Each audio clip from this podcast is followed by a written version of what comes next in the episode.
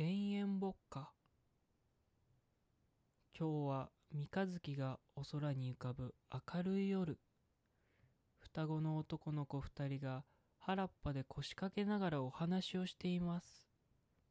二人は顔と背丈と服装が大体同じで兄の方は鼻の先っちょがほんのり赤くて弟は耳が大きいのでみんな赤っ鼻の兄とデカ耳の弟で覚えていました。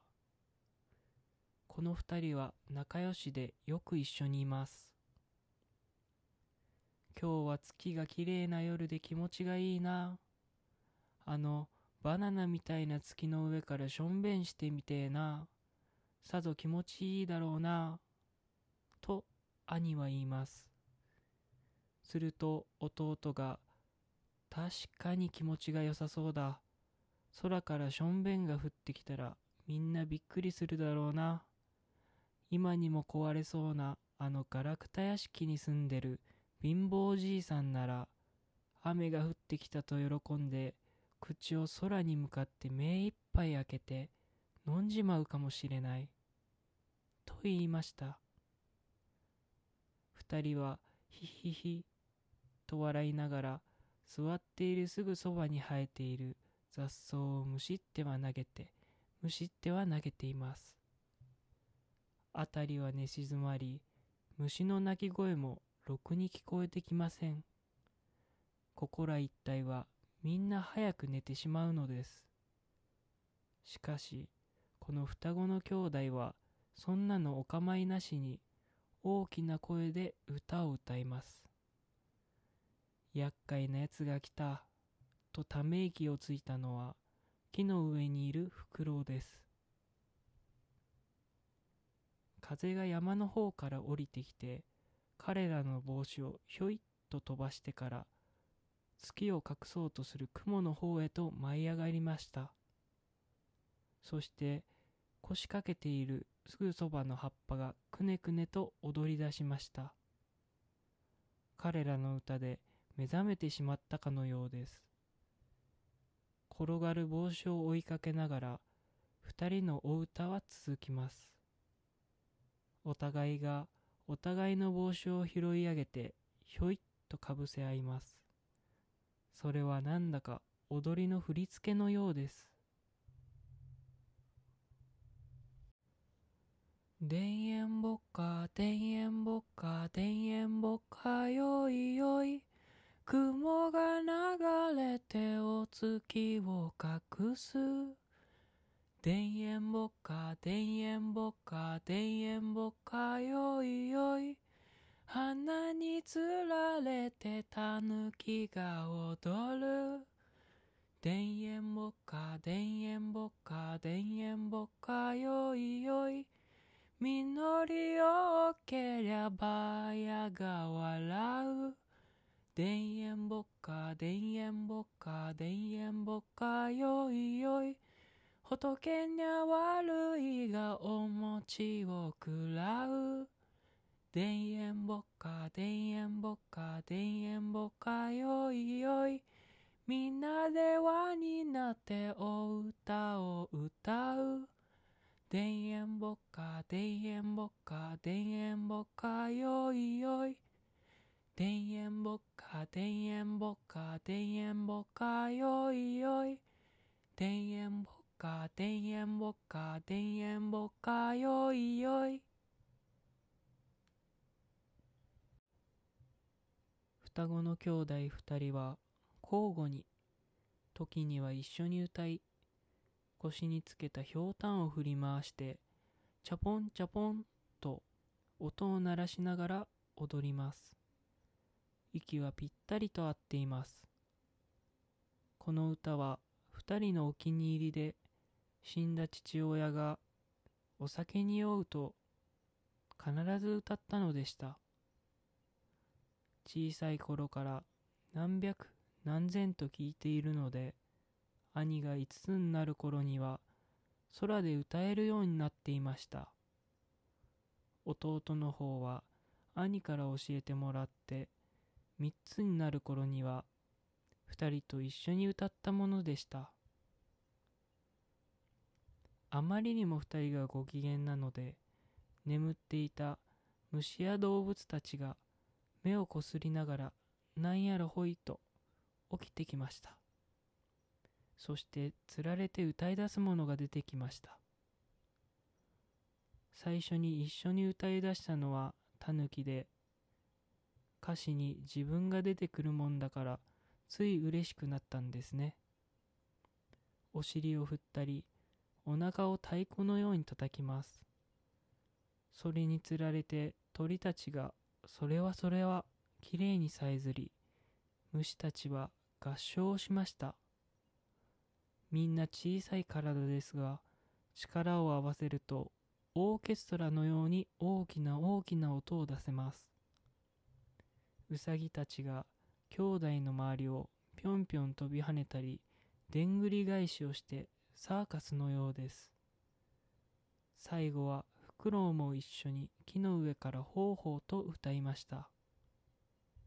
この宴会はガラクタ屋敷に住むじいさんがいつまで騒いでるんだ早く寝なさいと怒鳴り込んでくるまで続きました。みんな笑いながら雲の子散らすようにそれぞれ帰って行きました。おしまい。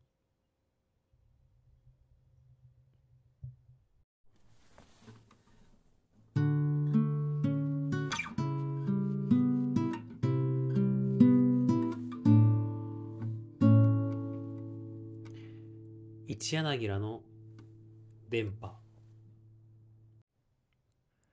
いかがだったでしょうか？今回は弟の単独会で、えーお話の朗読をしてみました。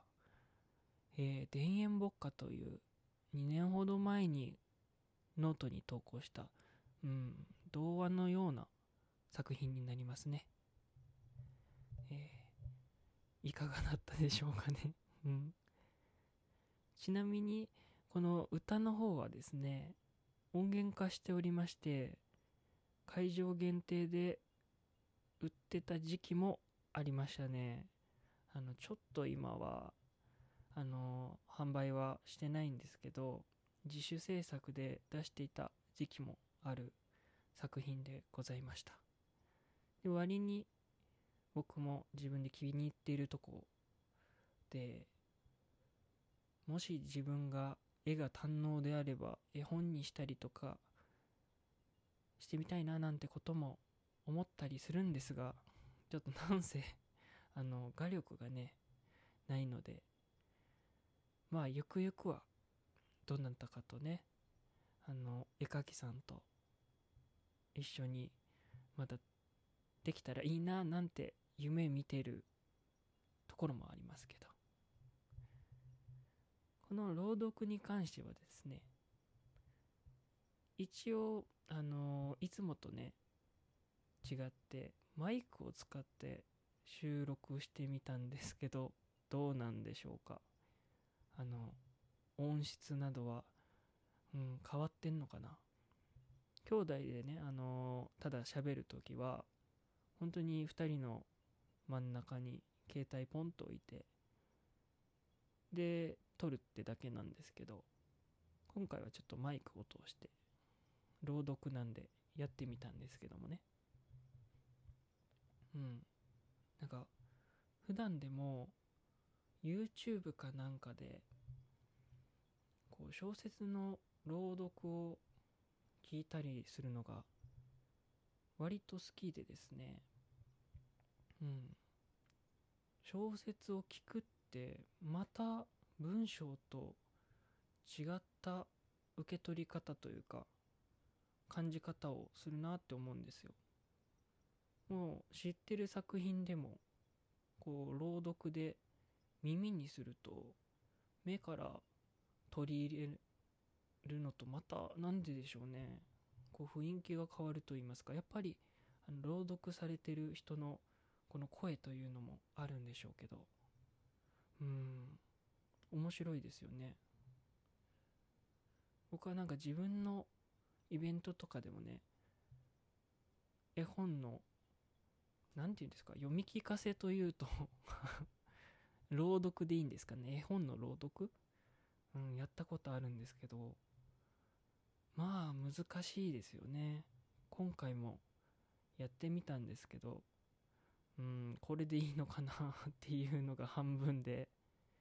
でかといって正解もわからないしまあ僕のレベルなんかで言うとまあ噛まなきゃいいかとかうんすごい僕あの話すこと自体が結構苦手であの好きだけど苦手なんですよ。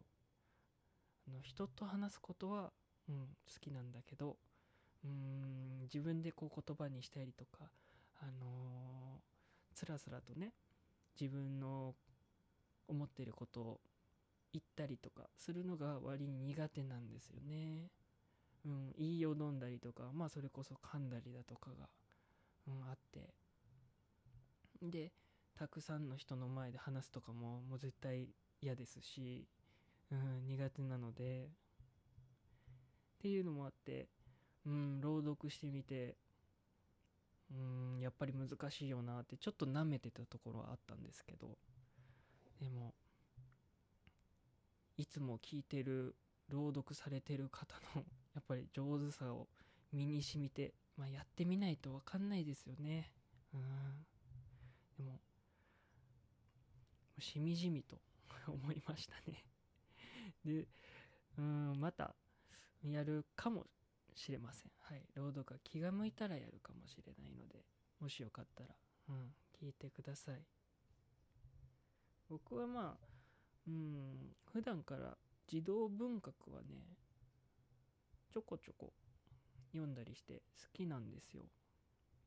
でとても有名なところでいくと「霧の向こうの不思議な街」だとか「桃」ミハエル・エンデですね。の「桃」だとか。あとはケストナーってご存知ですかね。ドイツのあの作家さんなんですけど。エーミールと探偵たちとかね、うん、この3作品はですね今挙げた3作品は大人になってから読みましたね。というのもこの「桃」と「霧の向こうの不思議な街」に至ってはですね子供の時に図書室でですね気にはなってたんですよ。っていうのを鮮明に覚えててどちらもジャケットといいますかこの本の表紙に惹かれてうんどっちもねビビッときてたんですよね。でなんかもう表紙を見るだけでワクワクするみたいななってたんですけど別にそんなに読書家でもなく、うん、気にな気にはなってたけど結局手出さずみたいな作品だったんですよね。で古本屋なんかで行くとあの安くて ばったりと出会ってしまってですね。で手に取って読んでみるとやっぱり面白いんですよね。霧の向こうの不思議な街ってあの旧題名がすごいんですよ。あの調べてみてください。なんか放送禁止用語であの霧の向こうの不思議な街に解題されちゃったんですけど。なかなか僕はこれ皆さん読んだことあるとは思うんですけど、うん、おすすめです。そんなところですかね。あの一人で喋るのってあの僕インスタグラムのね配信とかじゃあるんですけどあんまり経験がなくてですね。であのこのポッドキャストをやるに至ったっていうのもねやっぱり一人で喋るのなんだかなと思ってたんですよ。であの友人のミュージシャンであの一人でやってらっしゃる方がまあおられるんですけどみんな上手なんですよね。なんかあのリスナーの方を思って喋られてるのがわかるというか。うん。でそれを聞いてすごいあの知り合いの方はね面白い番組だなって思うんですよ。だけどそれを自分ができるかっていうとなかなか自信がなくて。っていうのであの誰がいいだろうなみたいなね喋り相手ってなるとあの近くに住んでるのもっていうのもあってですね。あの兄弟だったらまあ 喋れるんじゃないかと。あの仲のいいね同い年ミュージシャンとかそういったメンバー募ってもいいかなと思ったんですけどそれよりもうちょっとひねったというかね意外と兄弟で喋ってる、うん、ミュージシャンのこうポッドポッドキャスト番組ってないですよね。普通メンバーだったりとか。あるいはあゲストみたいにしてね仲のいい人呼んだりとかそういうのが普通だなと思って。じゃあ兄弟でやったら面白いじゃないかということがことの始まりだったんですね。うん。なのであの今回は あの弟単独会ということでしたけどもあの一つあの言っておきたいことがありましてですね。あの以前なんかちょこちょことはあの言ってたと思うんですよ。で以前の回を聞いていただけてる方がもしいらっしゃったならばあそれねとはなると思うんですけどあの生意気にもですねあのこの番組のステッカーを作ろうじゃないかとっていう話になって。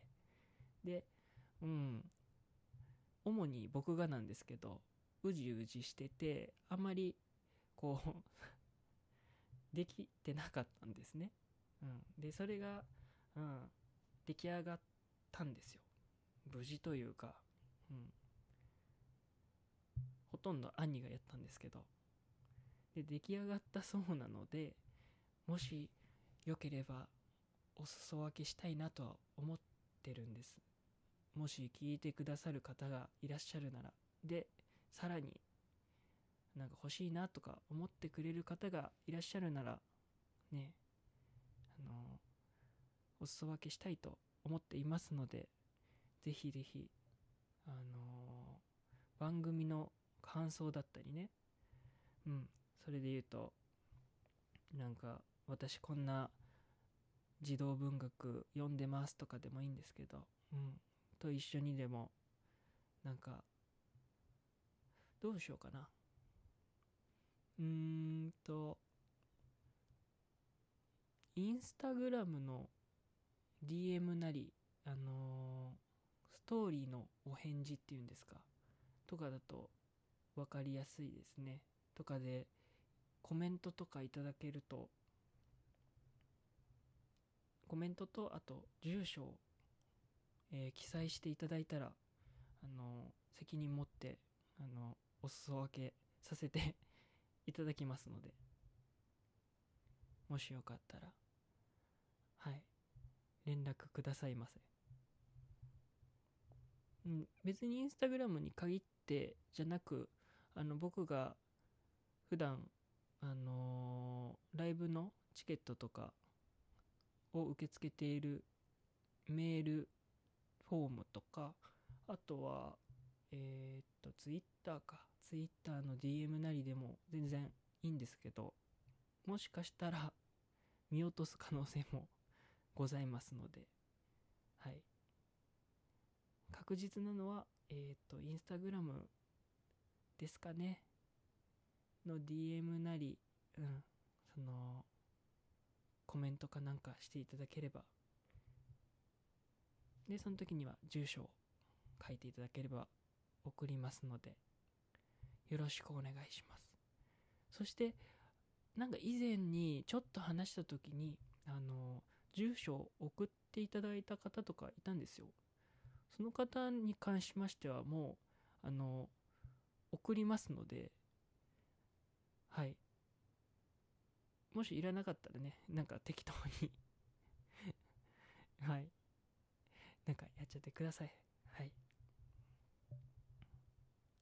それくらいかな。っていうはいお知らせが一つ一点ですね。うん。以上かな。はい。やっぱりあれですね。一人は慣れないな。でもちょこちょこやっていくのもいいかもしれない。うん。気が向いたらね。では次回はおそらくあの兄の智弘とまた喋ると思うんですけどまた次回よろしくお願いしますね。ではまたね。